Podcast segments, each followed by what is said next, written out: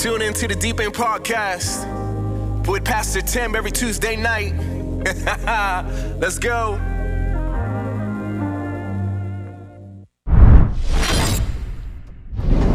Well, hello, everybody. We are back, and uh, it's snowing outside in New England. It's sunny in Florida. I am privileged to have locations in both places, and I am welcoming you in to Tuesday night. It's your favorite night of the week. This is the Deep End with me, your host, Tim Hatch.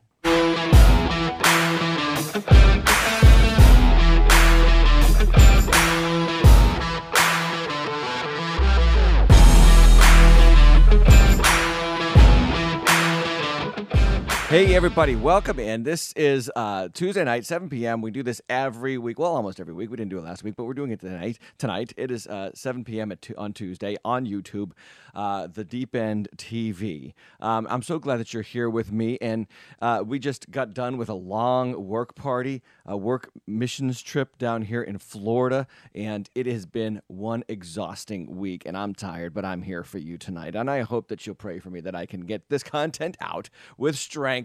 Um, I, I, didn't want to miss two weeks in a row. I, I just love doing this so much, and I'm so excited about where we're going with the life of David and, and, and some weird news today as well. Uh, that's going to tie into the life of David. But, you know, I, I have a question for you. What's, what's deadlier than sharks? What's deadlier than sharks? You're never going to believe this. Selfies. we're going to get to that in just a moment. But before we do that, I want you to do me a favor and I want you to like and subscribe on youtube.com slash the deep end TV, youtube.com slash the deep end TV. Um, make sure that you are connecting with us through that channel, youtube.com slash the deep end TV. And also, hello to Spotify, Twitch, radio in uh, Rhode Island, radio in Florida. And I want you to do me a favor, everybody. Uh, can you please subscribe? To the deep end. Always subscribe. Click the like button. Uh, click the subscribe button over here on YouTube right below me. And then also click that notification bell. That's going to let you know when we are live every single time. Um, yeah, we have some news to get to. And the news is very much in line with where we're going as we get to a very important chapter in the life of David, the end of Saul, and the beginning of David's reign. But to get there first, we're going to talk about some news that applies to where we're going on the content today in 1 Samuel. So let's head over to Deep End News. Deep End News. The news you choose if you could choose news. All right, so uh, I, I, got this new thing, and I'm sorry that you didn't hear the music last last week when we did, or two weeks ago when we did this. Um, we've got a new segment. It's it's called ridiculous news because there's so much ridiculous news, and all these news outlets that are calling themselves real news outlets. Uh, it's funny to me. They're just ridiculous. They're so shamelessly ridiculous. I wanted to actually show you something. This is actually classic uh, news uh, in our country. Check this out. This is from The Guardian, and it's two articles written by the same person about masks during COVID 19 and shaming people who don't wear masks and whether or not we should. So, same writer, same art- article, same opinion article, and same uh, outlet, media outlet, The Guardian. Check this out. This is hilarious. The first article on the left, the title of the article, well, first is the subject is the, this week or the week in the patriarchy. and this writer, Arwa Mahdawi, says the title of the article Men are less likely to wear masks. Another sign that toxic masculinity kills. Okay, so men are less likely to wear masks. Another sign that toxic masculinity kills. Okay, so shame on men because they don't wear masks. Then, in an opinion piece later on, the same article, the same writer, I'm sorry, the same writer and the same news outlet, the title of the article is Shaming People Who Refuse to Wear Masks Isn't a Good Look. oh, wow. Okay, get, get it straight, ma'am. It's either you think we shouldn't shame people that wear masks or we should shame people that wear masks. Anyway, that's not really the point of our news segment today, but it is a point of what we're going through as a country with ridiculous news. So I think you know what? Let's just let's just embrace the the news cycle and let's get a little bit ridiculous with our news here on the deep end. Yes? Cool. Ridiculous. Yeah, all right. So, do you ever like taking a good selfie? Like, who doesn't like taking a good selfie? I take selfies. I'm sure you take selfies. The the selfie age is upon us. Actually, it's nothing new. They were taking selfies way back in the day. They just they just had to paint them. So it took like a month. But nonetheless, selfies are, you know, this huge phenomenon of our generation. Well, guess what? Selfies kill. Selfies kill. This is from the New York Post, and it's kind of an interesting article. Here's what it says More people die taking selfies than in shark attacks. This is from February 14th, 2020. So it's a year old, but nonetheless. uh, a survey of uh, Americans found that 41% of us have already risked our safety in pursuit of a selfie, while more than half of us would stand on the edge of a cliff for that ideal photo. More than 1 in 10, 11%, have sustained injuries while attempting a selfie. This is our world today. Narcissism is alive and well in 2020 and 2021, even if people put their lives in ja- dangers uh, to put to satisfy their need for attention.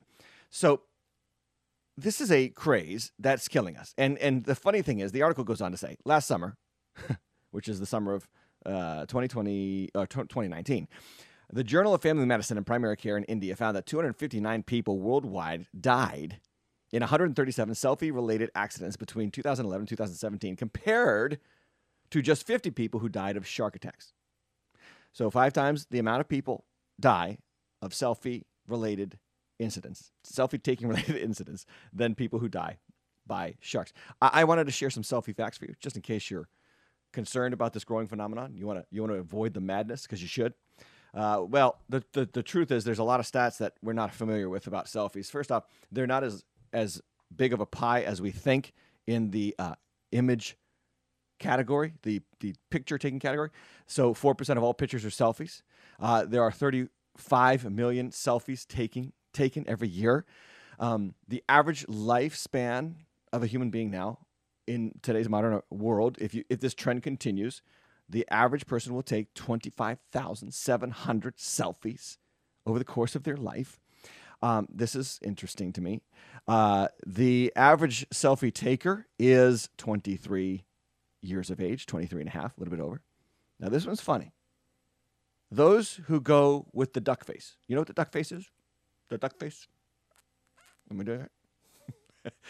Those who do the duck face, according to, according to statistics, are more likely to be emotionally unstable. Yeah.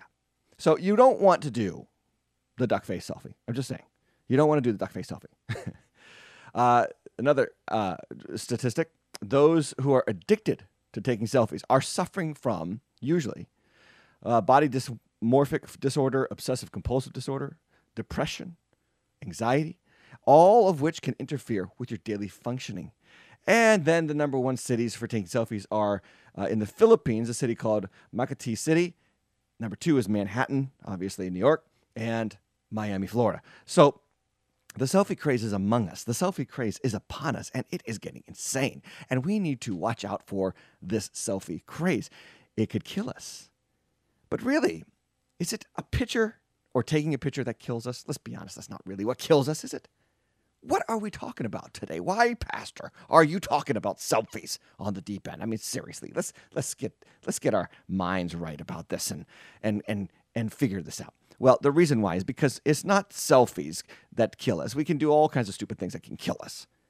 The problem is, is that we kill us. We are people of self destruction. And the selfie phenomenon is going to fade. There's no doubt in my mind. But the problem with self will never fade. And that's what we're talking about today on the deep end. And we're going to get to it because we're going to get to the end of the selfie king, King Saul, and the beginning of the selfless king, King David. But we're going to get there in just a moment. I want to remind you one more time. Like and subscribe on youtube.com slash the deep end TV. And make sure that you're watching us on that channel, guys. YouTube.com slash the deep end TV. And if you would, if you have questions uh, and you want to do it anonymously, send them into 508 316 9333 or ask at the deep end TV.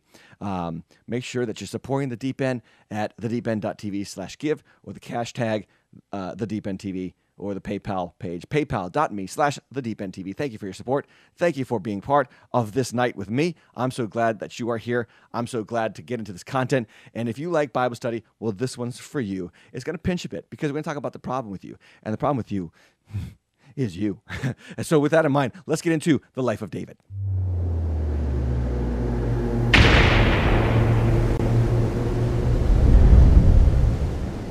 Okay, so the title of this talk, the title of this talk, are you ready for it?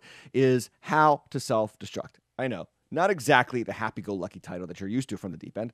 Actually, I don't think we ever have a happy go lucky title. but anyway, not exactly this positive message, but it's an important message because we're going to talk about first about how we self destruct, and then we're going to talk about how not to self destruct. I, I want to talk to you about this because it's so prevalent in our age of meism. And this is a problem for our country. It's a problem for the world, but it's a problem for human beings. This is nothing new. This is nothing new. Why does Cain kill Abel? Because he saw the righteous acts of his brother and his were evil, and he hated the fact that his brother was righteous and he wasn't. And really, what it was was Cain just hated Abel, loved himself. Self is our enemy. And I want to talk to you about the idol of self. I truly believe, though, that we are living in unprecedented, unprecedented selfish times, times of self absorption. We are obsessed with self esteem. We talk about self image. We want to self actualize. And in the church world, we are at all times highs of self righteousness. Now, self righteousness, obviously, there's the obvious self righteous, which is the person who just looks down on others and points out their flaws and feels like they are better than them. But there's also something called the self righteousness that we think saves us. In other words, I'm a good person so therefore I'm saved. I'm I'm a moral person. I'm a Boy Scout. I'm a Girl Scout. I'm you know a, a highest highly esteemed member of society, and so therefore I am a good person. I'm going to heaven. No, that's just self righteousness. And self righteousness will not get you into heaven. The scripture doesn't say, be righteous. The, the scripture says, hunger and thirst after his righteousness. Seek first the kingdom of God and his righteousness, not your own righteousness. Paul the apostle says, I don't have a righteousness of my own, but I have a righteousness that is from God, that is mine through faith in Christ Jesus, who loved me and gave his life for me. So self righteousness is going to self destruct your spiritual life. And then, of course, there's self serving religion that is rooted, that, that is the byproduct of self righteousness, because we want religion to revolve around ourselves. We want to be blessed. We want to be highly favored. We want to be the you know at the top of our careers, uh, uh, the pinnacle of our, our our vocation. Not that these achievements are bad in and of themselves, but when your religion is all about actualizing these self-centered imaginations, you get yourself into a trap of self-destruction. Uh, I was reading this article earlier today about the, the, the reason why younger people are leaving the church. And I was reading the article. It was written by a young person, and I read it, and I was just so shocked by the reasons. This person was just done with Christian faith, and the reason was all about them. It, it, had nothing to do with Christ. It had nothing to do with the gospel message. It had nothing to do with the fact that Jesus Christ died for their sins, rose again on the third day, ascended to the right hand side of God the Father, and draws people to himself to this day out of darkness and into his marvelous light. It had no mention of that. All it talked about was how the church doesn't do what they want, how the church doesn't reach out to them, how the church doesn't listen to them, how the church doesn't include them, how the church doesn't, uh, you know, whatever, you know, uh, uh, appease them really. This this is self-centered religion. This is self-serving religion. And I, and I have to say that the article itself was actually the epitome of the reason why people reject God because of a love of self. And a love of self will make you look at the church and say, see, the church is doing that, therefore I don't want any part of the church. Okay, the problem might not be with the church. The problem might be with you. Okay, because the church is still is filled not with good people, but with saved people. And being saved doesn't make you necessarily a good person sometimes. It makes you a redeemed person, a person brought back to God, a person that is on the path toward righteous behavior, more and more increasing, being transformed evermore from glory to glory into the image of Jesus Christ. But it doesn't make you a perfect person. And I think that there is a sort of self righteousness in our age of, I'm done with the church because the church is bad. But aren't you therefore becoming self righteous in condemning the church because it doesn't meet your self centered needs of self actualization for self righteous aims? See, the most destructive part of you is you. Jeremiah 17 9 says, The heart is deceitful. The heart, the human heart, this right here, is deceitful above all things. It is desperately sick, and no one can understand it.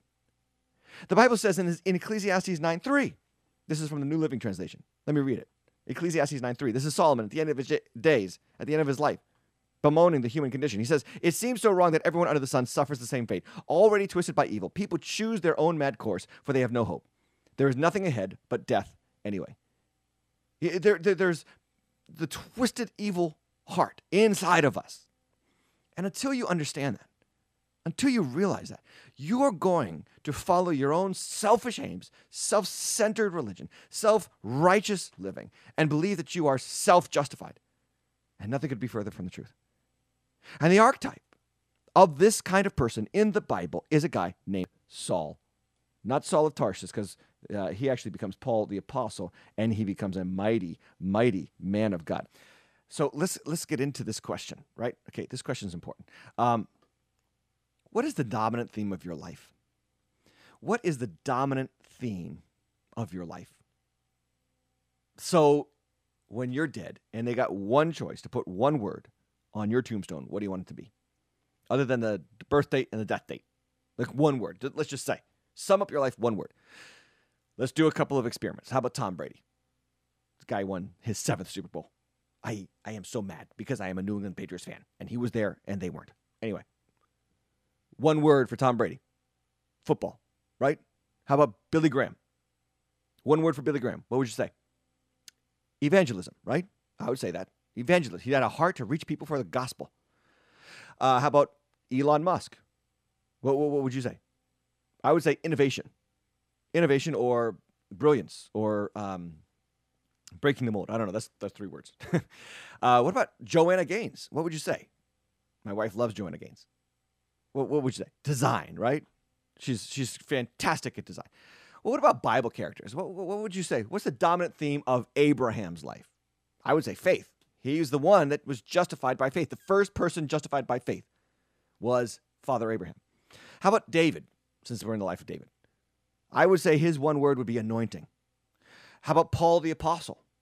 I would say his one word would be gospel. He was all about spreading the gospel. Now, what about you? What's the dominant theme of your life?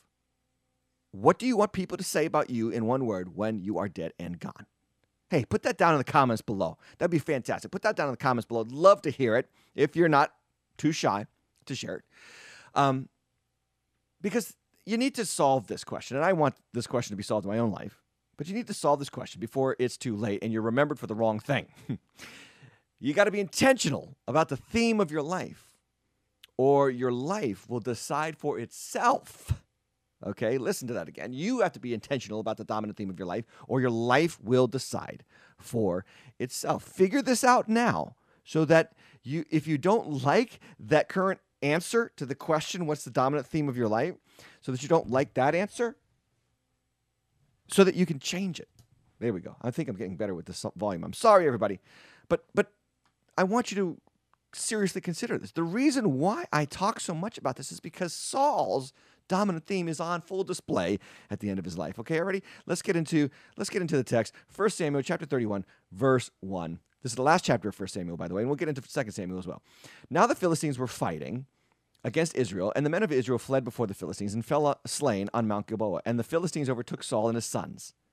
And the Philistines, look at how quickly this is just stated, as a matter of factly. And the Philistines struck down Jonathan, Abinadab, Malchi, Shua, the sons of Saul. Gone. They're all gone in a second. Verse 3 The battle pressed hard against Saul, and the archers found him, and he was badly wounded by the archers. Moving on. Then Saul, verse 4, said to his armor bearer, Draw your sword and thrust me through with it, lest these uncircumcised come and thrust me through and mistreat me. Now, now Saul has a case here, because in the ancient world, you humiliated kings by disemboweling them when you captured them. So there's a lot of hurt, there's a lot of hurt, there's a lot of pain on Saul's way. So he turns to his armor bearer. He says, Kill me, lest these guys, you know, mistreat me and do those nasty things to me. But, but the Bible says his armor bearer would not, for he feared greatly. Therefore, Saul took his own sword and fell upon it. Suicide. And when his armor bearer saw that Saul was dead, he also fell on a sword and died with him. Thus Saul died, and his three sons and his armor bearer and all his men on the same day together. And by the way, remember in chapter 28 that Saul, who uh, appealed to dead Samuel, da- Samuel at the witch of Endor, he comes out of the grave or comes out of the, the, the place of death and says, On the same day, you and your three sons are going to die. So Saul, Samuel's words are fulfilled. And remember, one of the themes of First Samuel is who are you listening to? Who are you listening to? Listen to God's prophets. They are right. And so, anyway, Samuel is once again right with the death of Saul. Now, back to this question What's the dominant theme of Saul's life? What's the dominant theme of Saul's life? The answer is simple self. Saul was completely self centered. Now, he's the first suicide in the Bible. Now, I know, there, if you think about it, the first suicide technically is Samson. But remember that Samson's suicide actually killed a lot of Philistines and has helped deliver Israel for a few moments. So his suicide was more of a uh, purposeful suicide, if you will. King Saul's suicide, is the first completely self centered suicide in the Bible. He's just out to make sure that he suffers the least amount of pain that he can possibly suffer. This is Saul of this is King Saul's dominant theme, self. Now, I bring you to the New Testament because this is something that we are warned about in our New Testament text. Paul the apostle uh, writes to his protege Timothy in First Timothy. Actually, I'm going to be in Second Timothy he writes two letters. Second Timothy chapter 3, Paul the apostle writes this to his protege.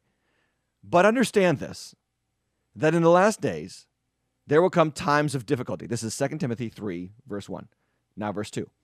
For people will be lovers of self, lovers of money, proud, arrogant, abusive, disobedient to their parents, ungrateful, unholy, heartless, unappeasable, slanderous, without self control, brutal, not loving good, treacherous, reckless, swollen with conceit, lovers of pre- pleasure rather than lovers of God, having the appearance of godliness, but denying its power.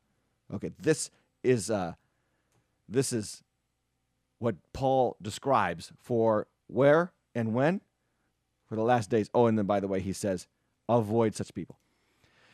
This passage is pretty scary. Yeah, right? This is the wake up call in the last days. Now look at the list of the things that are going to happen in the last days. People are going to be proud, abusive, heartless, unappeasable, slanderous, treacherous, reckless. Hello, 2020. Hello, what we have seen for the last 16 months in this country, in our world. And, and America is tame compared to the rest of the world. This is, this is worse in other countries in many respects. But the, but the aspirations of these, uh, I'm sorry, but the uh, descriptions of the last days where Paul says are going to be times of difficulty, can, can you just notice that the first thing on the list is not, um, you know, things like being abusive or uh, unappeasable or heartless or, or brutal, but the, the, the very first thing on the list is what? People will be lovers of self. And that's the first thing on the list that's going to make the last days times of difficulty, Paul says. Years ago, it was written, years ago, it was written by a prophetess of our previous generation.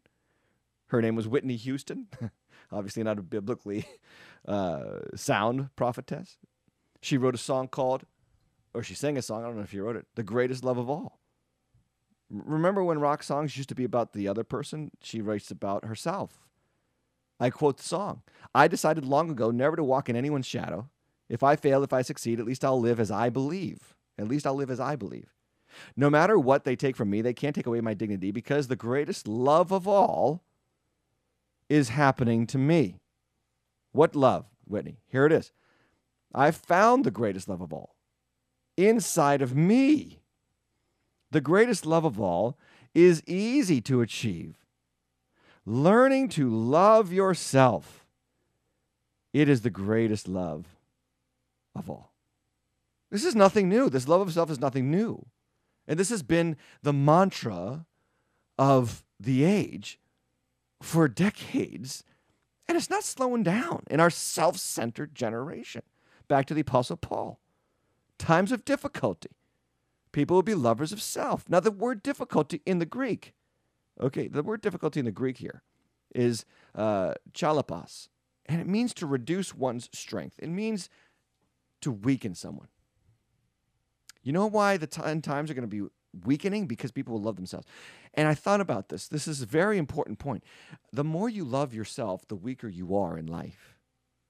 The, and because here's what happens with the love of self you love yourself so much you don't want anyone else around. You don't want anybody else's help. You don't need it. You, you, and here's another way that, that, that American quote unquote Christians live out the love of self mantra. I don't need church. I do church on my own. What? The word church in the Greek means the assemble, the, the assembled or the assembly. You can't do an assembly with just you. This, uh, this love of self in our age has just infiltrated every part of our society, including many millions self proclaimed Christians. They love themselves. And then they wonder why they're so weak and anemic spiritually. You can't be strong when you isolate and self love. It actually weakens you. We're, we're taught that if we just believe in ourselves and trust ourselves and go with what we think is right, that we'll do well. And the scriptures actually says the scripture actually says the exact opposite. It says the exact opposite. Ecclesiastes 4 9 says, Two are better than one because they have a good reward. If they fall, one will lift them up. Woe to him who is alone when he falls and has no one to lift him up. Verse 11 says, If two lie together, they will keep warm. How can one keep warm alone? Though a man might prevail against one who is alone, two will withstand him. Withstand him. Sorry. A threefold cord is not quickly broken. That's Ecclesiastes 4 9 to 12. Did you know that there are over 50 one another's in the New Testament admonishing us to help each other, care for each other? I give you a few of them. Mark 9 50. Be at peace with each other. Be, I'm sorry, be at peace with one another. John 13 14. Wash one another's feet. John 13 34. Love one another. How about Romans 14, verse 13? Stop passing judgment on one another. How about Romans 16, 16? Greet one another. How about 1 Corinthians 12, 25? 1 Corinthians 12, 25 says, have equal concern for one another. Galatians 5.13, serve one another. How about uh, Galatians 6, 2? Carry each other's burdens. How about Ephesians 4, 2? Be patient, bearing with one another in love. Ephesians 5:19 submit to I'm sorry, speak to one another with psalms, hymns, spiritual songs. Ephesians 5:21 submit to one another out of reverence for Christ. Colossians 3:9 do not lie to each other. Colossians 3:13 bear with each other. Colossians 3:16 teach one another. Colossians 3:16 admonish one another. 1 Thessalonians 3:12 make your love increase and overflow for each other. James 4:11 do not slander one another. James 5:9 don't grumble against each other. James 5:16, confess your sins to each other. 1 Peter 3:8, love one another deeply from the heart.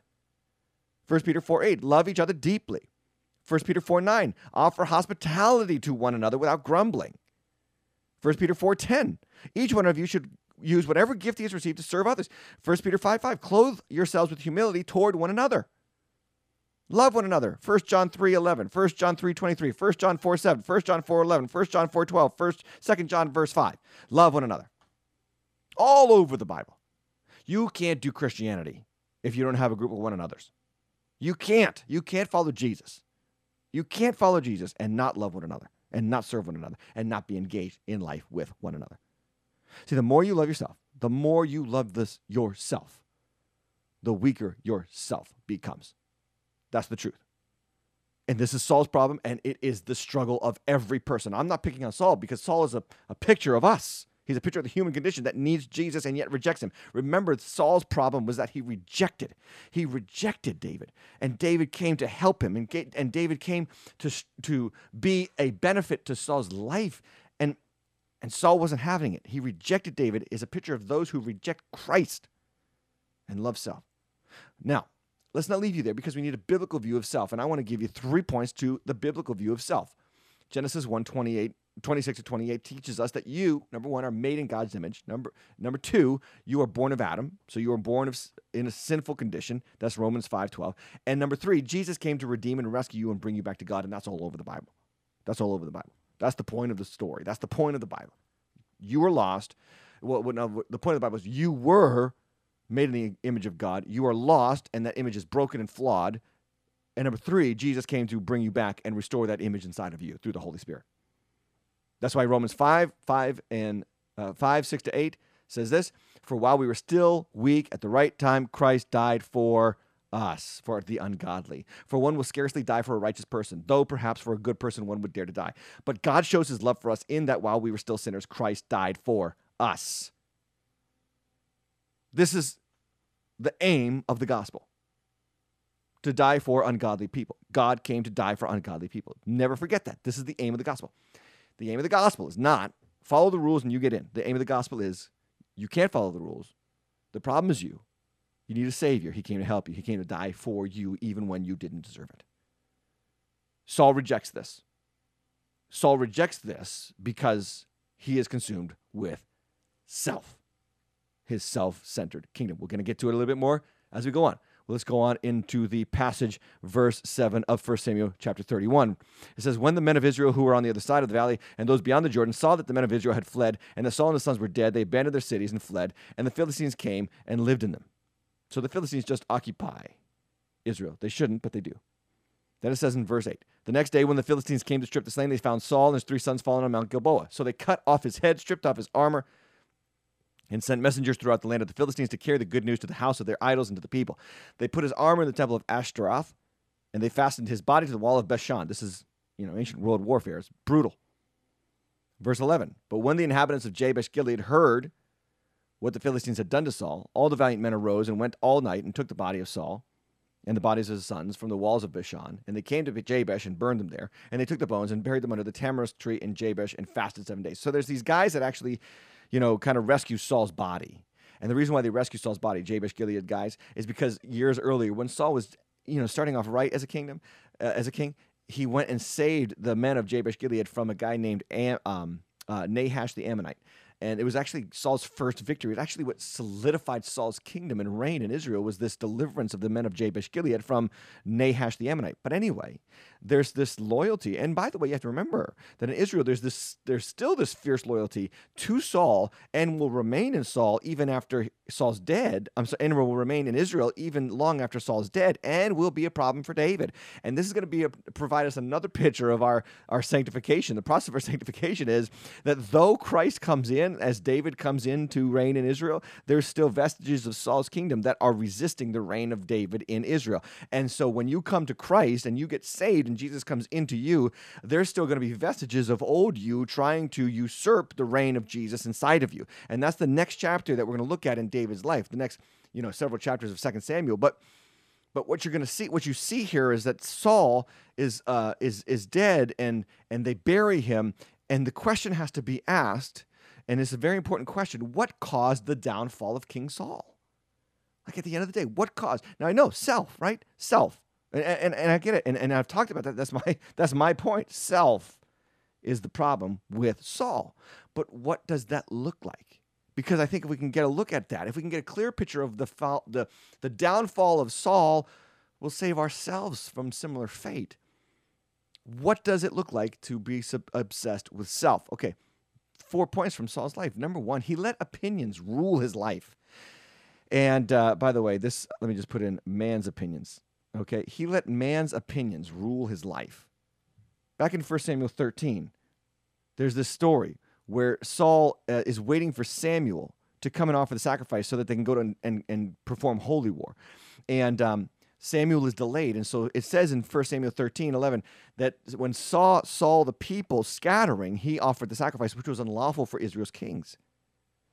And, uh, and then it says this this is Saul's words. He says, um, When I saw the people scattering from me, that you did not come within the appointed time, and that the Philistines had mustered at Michmash, I said, Now the Philistines will come down against me in Gilgal, and I have not sought the favor of the Lord. So I forced myself Okay, actually, I have this on the screen. So I forced myself and offered the burnt offering. Check that out. Self. But what was the reason why? Because he saw that the people were scattering from him. The opinions of the people, the opinions of the people is what did Saul in. And so he says, I forced myself because the people were scattering. I forced myself because the people were scattering from me. And and he's letting the opinions of people rule his life. Number two, he could not take a rebuke. He, he could not take a rebuke. Okay, so this is 1 Samuel 15, 19. Check this out. This is after he doesn't do exactly what God does wants him to do uh, concerning the Amalekites. He should he was supposed to wipe them out completely and destroy everything that they own, wipe out the nation, and he doesn't. And so Samuel comes in and and confronts him, rebukes him, said, "Why then did you not obey the voice of the Lord? Why did you pounce on the spoil and do what was evil in the sight of the Lord?" And Saul said to Samuel, "I have obeyed the voice of the Lord. I have gone on the mission which the Lord sent me. I have brought Agag, the king of Amalek, and I have devoted the Amalek, Amalekites to destruction. But the people, again, the people took the spoil." Not me. It's the people. No, you did it, Saul. You're the leader. He says they took the sheep, the oxen, the best of the things devoted to destruction, to sacrifice to the Lord your God in, in Gilgal. So I, I, I'm trying to serve the Lord by doing this. This is feigned spirituality, feigned religiosity, feigned devotion to God. It reminds me of the people who say, "Oh, I'll give to God as soon as I make millions of dollars. I'm, going to give to God." Absolutely, no, you won't. If you're cheap now, you're cheap. You'll be cheap no matter when, you, how much we have. it's truth. So he can't take a rebuke. Number three, he saw others as, uh, I'm sorry, he let his emotions run wild. He let his emotions run wild. And the reason why uh, we know this from Saul is because at one point he wants to kill his son, he wants to kill David, he wants to kill his daughter, he wants to kill people around him, and then at the other po- at, at other moments he's weeping, he's so happy for them, he loves them. You know, at one point he's hunting David down, at another point he wants David to rule and reign, and he knows he's going to be the king. And this guy's emotions are like a roller coaster. And in the end, his self love was uh, was uh, exemplified, was on display through this up and down relationship with himself, in which he was always letting himself down or always beating himself up or celebrating himself, and he let his self love draw uh, run his emotions, and he was just an emotional basket case. Number four, he saw others as a threat. He saw other people as a threat his son Jonathan and David mostly. Uh, people got sent to help Saul. He wanted to kill. In the end, Saul's biggest problem was self love. So we, uh, we, we, we need to turn the page now from 1 Samuel, which is the end of Saul, to 2 Samuel, which is the beginning of David's reign. This is kind of like the conversion point for us when we come into the kingdom of, of David, the kingdom of Jesus. Saul has to die so that Jesus might live. Amen? So we turn the page to 2 Samuel chapter 1. And I believe in the Old Testament, in the old ancient world, these two books were one book, but they split them up to make it more readable. I don't know why, but anyway. 2 Samuel chapter 1, verse, verse 1. After the death of Saul, when David had returned from striking down the Amalekites, David returned two days in Ziklag. And on the third day, behold, a man came from Saul's camp with the clothes torn and dirt on his head. And when he came to David, he fell on the ground and paid homage. Verse 3 And David said to him, Where have you come from? He said, I, I, I escaped from the camp of Israel. And David said to him, How did it go? Tell me. And he answered, The people fled from battle, and also many of the people fallen and are dead, and Saul and his son Jonathan are also dead. Verse 5 Then David said to the young man who told him, How do you know that Saul and his son Jonathan are dead? And the young man who told him said, By chance I happened to be on Mount Gilboa, and there was Saul leaning on a spear, and behold, the chariots and the horsemen were close upon him. And when he looked behind him, he saw me and called to me. And I answered, Here I am. And he said to me, Who are you? I answered him, I am an Amalekite. And he said to me, Stand beside me and kill me, for my for anguish has seized me, yet my life lingers. So Saul tried to kill himself, but he failed, obviously. And he looks at this guy, this Amalekite, and says, Kill me. So, verse 10. So I stood beside him, the, the, Amalekite says, Listen to this. So I stood beside him and killed him because I was sure that he could not live after he had fallen. And I took the crown that was on his head and the armlet that was on his arm, and I've brought them here to my Lord. This guy thinks he's done David a favor. Now, check this out David's response. This is, this is so good. Verse 11.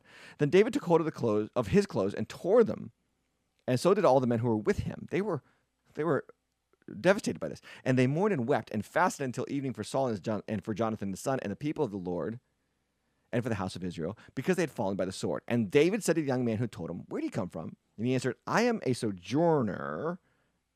Look at this: an Amalekite, an Amalekite.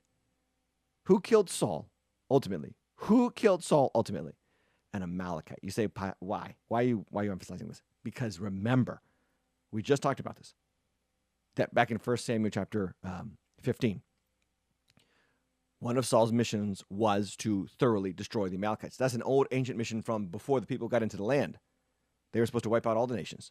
And they didn't. That's the problem with Israel. That's why they eventually absorbed the nations and then adopt, adopted the, the actions of the nations, the habits of the nations. And, they, and those nations corrupted Israel because Israel never cut them out and destroyed them from the land and Saul doesn't kill the Amalekites, guess what happens? An Amalekite kills Saul. And he actually gets to the point where he begs the Amalekite to kill him. The guy he was supposed to kill. He begs that guy to kill him. Do you see what's happening here? This is really good. This is really important for us. It's an illustration. If you don't kill sin, it will kill you. Now, I didn't say that. A guy named John Owen from 1656, a Puritan theologian, said it. Quote, be killing sin, or sin will be killing you. John Owen, um, many, many refer to him as the greatest English speaking theologian in history. He wrote a book called The Mortification of Sin, written in 15, 1656. He was also part of uh, the British Parliament at the time. And he writes this book about how to win the spiritual battle for yourself, for your spiritual life. And he says, You got to kill sin or it's going to kill you. And he said, Well, that's great. It sounds good, Pastor. How do you do it? How do you do it? Well, he says that this, and this is good. This is really good. He says you got to go deeper than just the habits. And the first part of the book, he actually talks about how not to kill sin, how not to kill sin, which is really good because we need to we need to know what not to do before we need to know what we should do. And he says there are four things that sh- that, that don't kill sin. Number one, um, faking it like you're not a sinner that doesn't kill sin. Number two, uh, having a calm disposition. In other words, relax. You're okay. That doesn't kill sin. Number three, cross addiction, which means you're addicted to, uh, you know, self-flagellation, self-mutilation. That's not no, that's not it. That's the ancient practices got to be dispelled. We don't beat ourselves. We don't whip ourselves like some Catholics have done over the course of human history. And behavior modification. Behavior modification is big because he thinks he says this. He's like, you know, resisting saying what you shouldn't say is not actually killing sin. It's just it's just temporarily postponing it because the sin nature is deeper in you than you realize. There's a root, and until you take care of the root, you will never win the battle with the fruit of your life. So he says this, and this is fantastic. Let no man pretend to fear sin that does not fear temptation also. These two are too closely united to be separated. How does uh, he does not truly hate the fruit who delights in the root? Basically, he says in the book, you, you've got to go deeper sin starts with temptation. That's a heart issue. Your heart is drawn to these things, and you have to kill that. You have to take that on, and you have to take that to Christ. Don't take your sin to Christ, take that heart issue to Christ. You have to let His power overpower the power of your heart, which loves to rebel against God. And so he says, in the moment of temptation, you say to God right there, I want to disobey. I want to sin. I want to go this way. I can't I can't stop. You need to stop it for me. And then he says you got to believe then. See, this is what we have to, we have to remember is faith, right? We are saved by faith. Well, faith that saves is also faith that sanctifies. And so we by faith believe that God is going to root that temptation out. And then we have to trust the power of the Holy Spirit, he says, and and believe that the power of the Holy Spirit is strong, stronger than the power of sin. This is important and imperative for the Christian. And he says it like this: uh, You got you got to pray, you got to do all those things, and he's got you got to abide in prayer. He says, "quote If we do not abide in prayer, we will abide in temptation." Let, be, let this be one aspect of our daily intercession. God, preserve my soul and keep my heart in all its ways so that I will not be entangled. I love that daily prayer. God, preserve my soul and keep my heart in all its ways so that I will not be entangled. That's a great daily prayer. When this is true, our lives, when this is true in our lives, I'm sorry, a passing temptation will not overcome us. You got to be steadfast in this prayer. Father, preserve me. I, I know what I'll do. I'll self destruct, but you will save me. See, th- this, is, this is why we have to address the root not the fruit. It's not just God, please help me not to. No, it's God, here's my root of sin. I want to disobey you. And I need you to help me get away from this sin. I know I won't in my own power. I don't have that power. If I had the power to save me, you wouldn't have sent Jesus, God. So send him right now in this moment to save me from myself. Okay, back to 1 Samuel, verse 14. So, I'm sorry, 2 Samuel chapter 1, verse 14. David said to him, How is it that you were not afraid to put out your hand to destroy the Lord's anointed? So this is the guy that killed Saul. He says, well, You were okay with this? Then David called one of his young men and said, Go execute him. And he struck him down so that he died. And David said to him, Your blood be on your head, for your own mouth has testified against you, saying, I have killed the Lord's anointed. So David takes vengeance on this man for Saul's death. And by the way, this is oh, this is so good. David, okay, executes the man who killed Saul. Did you hear that? David killed the man who killed Saul. Now, if this is a picture for us, now if this if the Bible is what Jesus says it is, a book about him, Christ is the new David, right? The true David. We or our old nature is Saul. Sin is killing us. And here's what happened at the cross 2,000 years ago sin, which was trying to kill us, Jesus came and killed for us. So here, here, here's the truth Christ Jesus is our true David who kills what has the capacity to kill you. You can't kill sin. He kills sin. Mm. Praise you, Jesus. That that that's just if that doesn't draw you into praise, I don't know what will. I just love that. Okay, continuing on. Verse 17, and David lamented with this lamentation over Saul and Jonathan his son, and he said, It should be taught to the people of Judah. Behold, it is written in the book of Jashar. He said, Your glory, O Israel, is slain on your high places. How the mighty have fallen. Have you heard that phrase? That's where the, it comes from the Bible. How the mighty have fallen. Tell it not in Gath. That's the city of uh, is, uh, the Philistines. Publish it not in the streets of Ashkelon. That's another city of the Philistines. Let not the daughter of the Philistines rejoice. Let not let the daughters of the uncircumcised, lest the daughters of the uncircumcised exult. Verse 21 You mountains of Gilboa, let there be no dew or rain upon you, nor fields of offerings, for there the shield of the mighty has, has was defiled, the shield of Saul, not, not anointed with oil. From the blood of the slain, from the fat of the mighty, the bow of Jonathan turned not back, and the sword of Saul returned not empty. Verse 23 Saul and Jonathan, beloved and lovely in life and in death, they were not divided.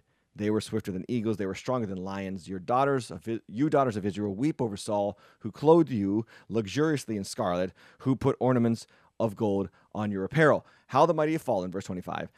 In the midst of the battle, Jonathan lies slain on your high places. I am distressed for you, my brother, my brother Jonathan. Very pleasant you have been to me. Your love to me was extraordinary, surpassing the love of women. How the mighty have fallen, and the weapons of war perished. So, so David laments the death of Saul, and it is a picture for us of Christ.